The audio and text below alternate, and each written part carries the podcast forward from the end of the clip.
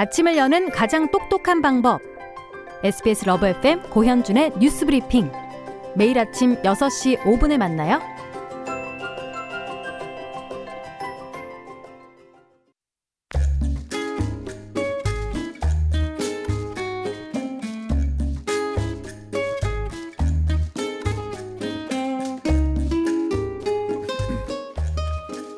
우리의 주말을 풍성하게 채워줄 시간입니다. 우리가 돈이 없지 취향이 없냐?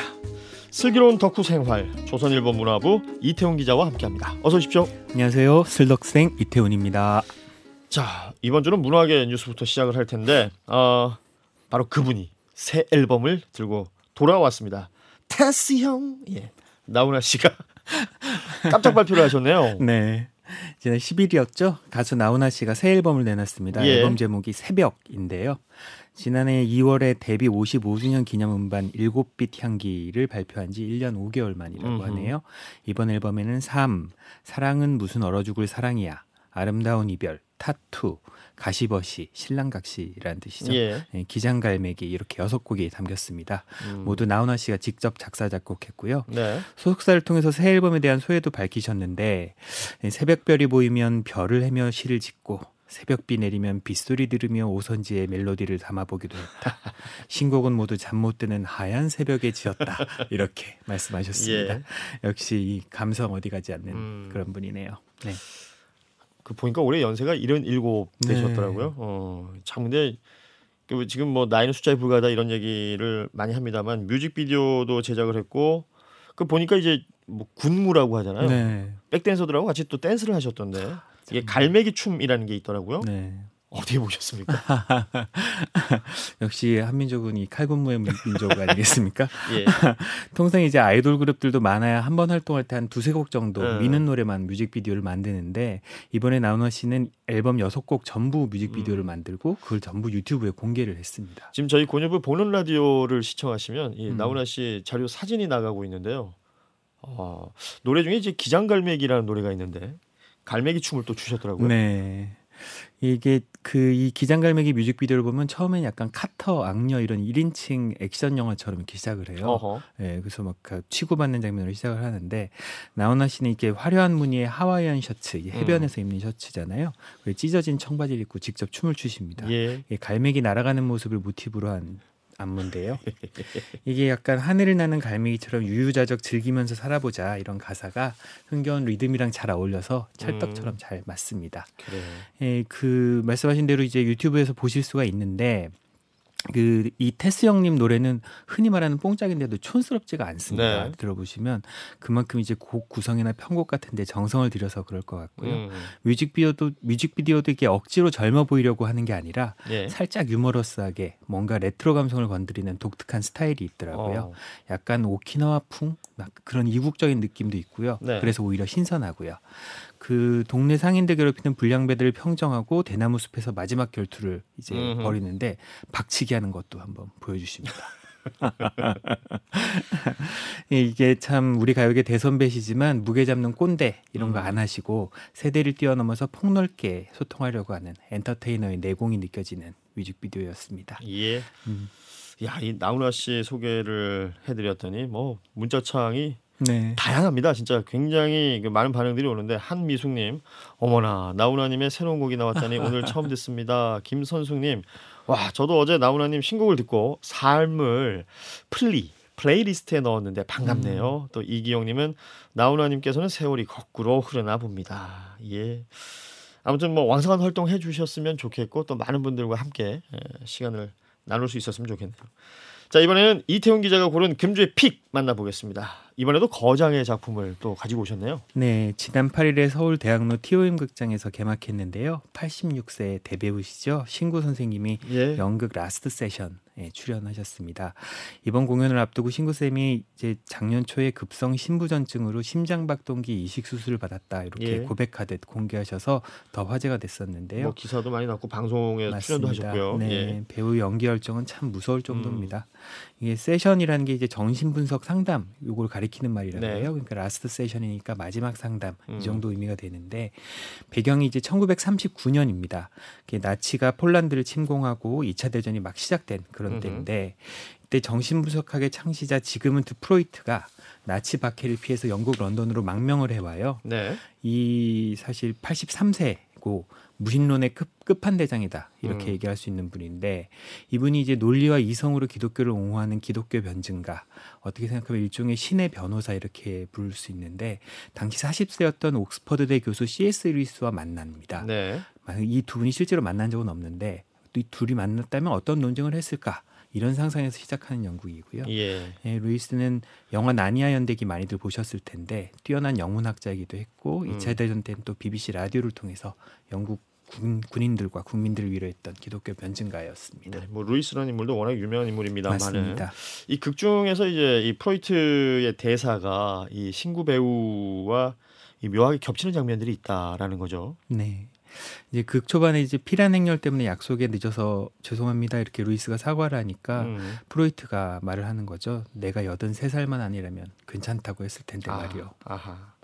그리고 구강암으로 건강이 악화된 상태예요 프로이트가 그래서 루이스가 아 그 안 좋으시면 다음 기회로 미룰까요 그러니까 프로이트가 또 말을 합니다 미룬다고요 선생은 내일을 기약할 수 있어 음. 나는 안 그래요 음흠. 이렇게 얘기하시죠 예. 꼭 신구 쌤 선생님이 말씀하시는 것처럼 들려서 마음이 짠하더라고요 근데 그 노배우가 음. 하는 대사로 이걸 직접 들으면 굉장히 느낌 다를 것 같아요. 맞습니다 예. 네 근데 웬걸요 이게 좀 예전보다 많이 야위셔가지고 걱정을 했는데 아하. 금세 이 특- 발성이 엄청 좋으세요. 음. 소극장이 쩌렁쩌렁 울리고요. 공연이 9월 10일까지인데 신구쌤 출연하는 회차는 35회차 이미 전성 매진이라고 하네요. 그렇군요. 예. 네. 뭐 드물게 취소표 같은 게 또 한 번씩 나오나 네네 봐요. 나오기도 하고요. 또 남명열 배우라고 그 신구 선생님이랑 더블 캐스팅으로 예. 하시는 배우가 있는데 정말 훌륭한 배우입니다. 음. 그분 회차도 참 좋습니다. 그렇군요. 어, 이 연극의 어, 홍보 때문에 뭐 네. 방송에 출연도 하셨고 예, 그 방송에서 그 앞서 말씀해 주셨지만 이제 그 와병을 또 알리기도 하고 그랬었는데 그 이번에 루이스 역을 맡아서 신구 선생과 함께 이제 연극을 하고 있는 이상윤 배우가 그 신구 선생이 걱정하면서 이제 눈물 흘리는 모습 이런 모습들이 또 많이 인상적이었다는 네. 분들도 있습니다. 그만큼 뭐 대선배에 대한 존경심 또 애틋함 이런 것들이 느껴지는 장면인데 이 두 배우가 이끌어가는 연극이잖아요. 그렇죠. 케미는 어떻습니까? 아, 그 사실 이제 신구 선생님 건강 때문에 저도 걱정이 돼서 개막일에 가봤는데요. 예. 첫날부터 2시, 5시 공연 두 번을 아주 너끈하게 소화해내셨습니다. 네, 이게 그 이상윤 배우는 초연 때부터 세 번째 시즌에서 상대역 루이스 역으로 같이 함, 께 하고 계신데요. 예. 두분 나이 차이가 45살이에요. 음, 그 원래 영화나 드라마 같은 매체 연기를 하다가 무대로 오면 좀 어색하거든요. 왜냐하면 이제 카메라에서는 얼굴만 잡거나 뭐 바스트샷만 잡는다거나 이러지만 그 무대 위에서는 몸 전체가 관객에게 노출돼야 그렇죠. 되는데 예. 그러면 이게 어색할 수밖에 없습니다. 그래서 이상윤 배우도 처음에 할 때는 어. 좀 어색해하는 모습들이 보였었는데 음흠. 아 이번에 보니까 정말 안정적이에요. 어. 굉장히 잘하고요. 그 바- 무대 안팎에서 루이스 장인 이런 칭찬도 받고 있고요. 예. 네. 그 무대에 서는 날에 이상윤 배우가 직접 신구 선생님 그 잠실 댁으로 들러서 공연장으로 모셔오고 또 모시고 가고요. 어. 예, 신구 선생님은 또 이상윤 씨 드라마 촬영장에 커피차 보내기도 하시고 음, 음. 이게 나이 차이를 뛰어넘어서 서로 이해하고 아끼게 된 두 사람 모습이 마치 연극 속의 프로이트와 루이스처럼 좋아 네. 보이더라고요. 네. 그렇군요. 예, 두 배우의 케미도 훌륭하다라는 음. 얘기를 해주셨습니다.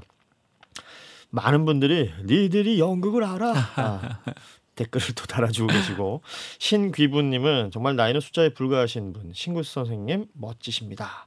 니들이 연기를 알아 또 이렇게 보내주셨습니다. 음. 그리고 어, 정말 박명숙님의 메시지처럼 신구 선생님 건강하세요라고 이 건강을 기원해 주시는 분들도 많습니다. 예.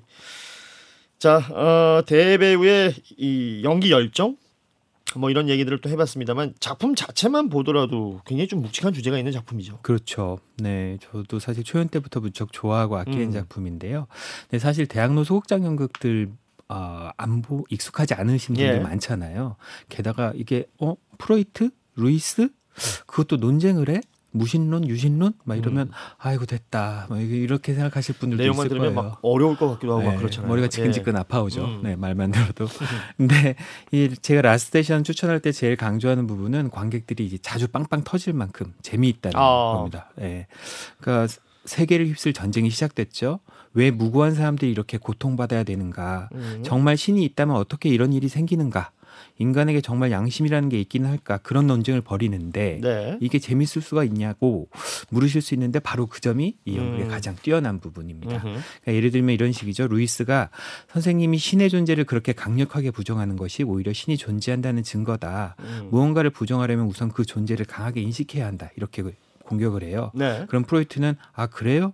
나는 유니콘을 부정하는데 그럼 유니콘은 반드시 존재하겠구만 이렇게 음. 되받아칩니다. 음. 그러니까 또 루이스가 고통은 인간을 일깨우고 돌이키게 하는 도구다 이런 식으로 말하면 어 그래요? 그럼 내가 믿습니다 하면 구강함이 할렐루야 하면서 사라져 버리겠구만 뭐 이렇게 예, 예. 예, 농담을 하는 식이에요. 음. 분명히 이제 검투사처럼 논리, 지식 이런 게 칼과 방패처럼 부딪히는데 거기서 튀는 불꽃은 유머, 위트 이런 것들입니다. 네. 굉장히 수준 있는 연극입니다. 이게 그 두 배우가 이끌어가는 또 음, 음. 사실은 대사량이 굉장히 많은 연극이잖아요. 맞습니다. 어, 집중력이 굉장히 높아지는 음, 그런 예, 구도를 가지고 있는 것 같아요. 네, 네. 그 말에 다 귀를 기울여야 되는 것이고 귀를 기울여야 되고요. 그리고 신구 선생님이 또 대사하면 재미없는 대사도 재밌게 들리지 않겠습니까? 맞습니다. 네. 어, 앞서 나훈아 씨 신보 얘기도 했었는데 조성행님은 나훈아 신구 콜라보 연극하면 재밌겠어요. 뭐 그야말로 이제 우리 문학의 거장들이신데 에, 이 왕성한 활동들이 오래도록 이어졌으면 좋겠습니다. 자 이번에는 이 얘기 좀 해볼게요. 어, 빌보드 핫백 뭐 이런 얘기를 합니다. 이게 뭐 싱글 차트 얘기일 텐데 집계하는 방식이 바뀌었다 그래요. 음, 이게 왜 바꾼 것인지 또 그렇게 되면 최근에 뭐 빌보드 핫백은 우리 케이팝 이 아티스트들도 심심찮게 이름을 올리고 있기 때문에 맞습니다. 또 어떤 영향을 줄까 이런 것들도 궁금해집니다. 그렇죠. 사실 우리가 정말 자랑스럽습니다. 이게 언제부터 우리가 이랬는지 모르겠는데 어느새 이제 빌보드 순위 선정 방식을 그러니까요. 우리가 신경 쓰게 됐어요. 예전에 가요 톱10 따지듯이 어. 빌보드를 네. 보고 있어요. 아니 뭐 그걸 안 넣는다고 막 이러면서 네. 왜 사람들이 막 이제 불만을 갖게 되는 거죠.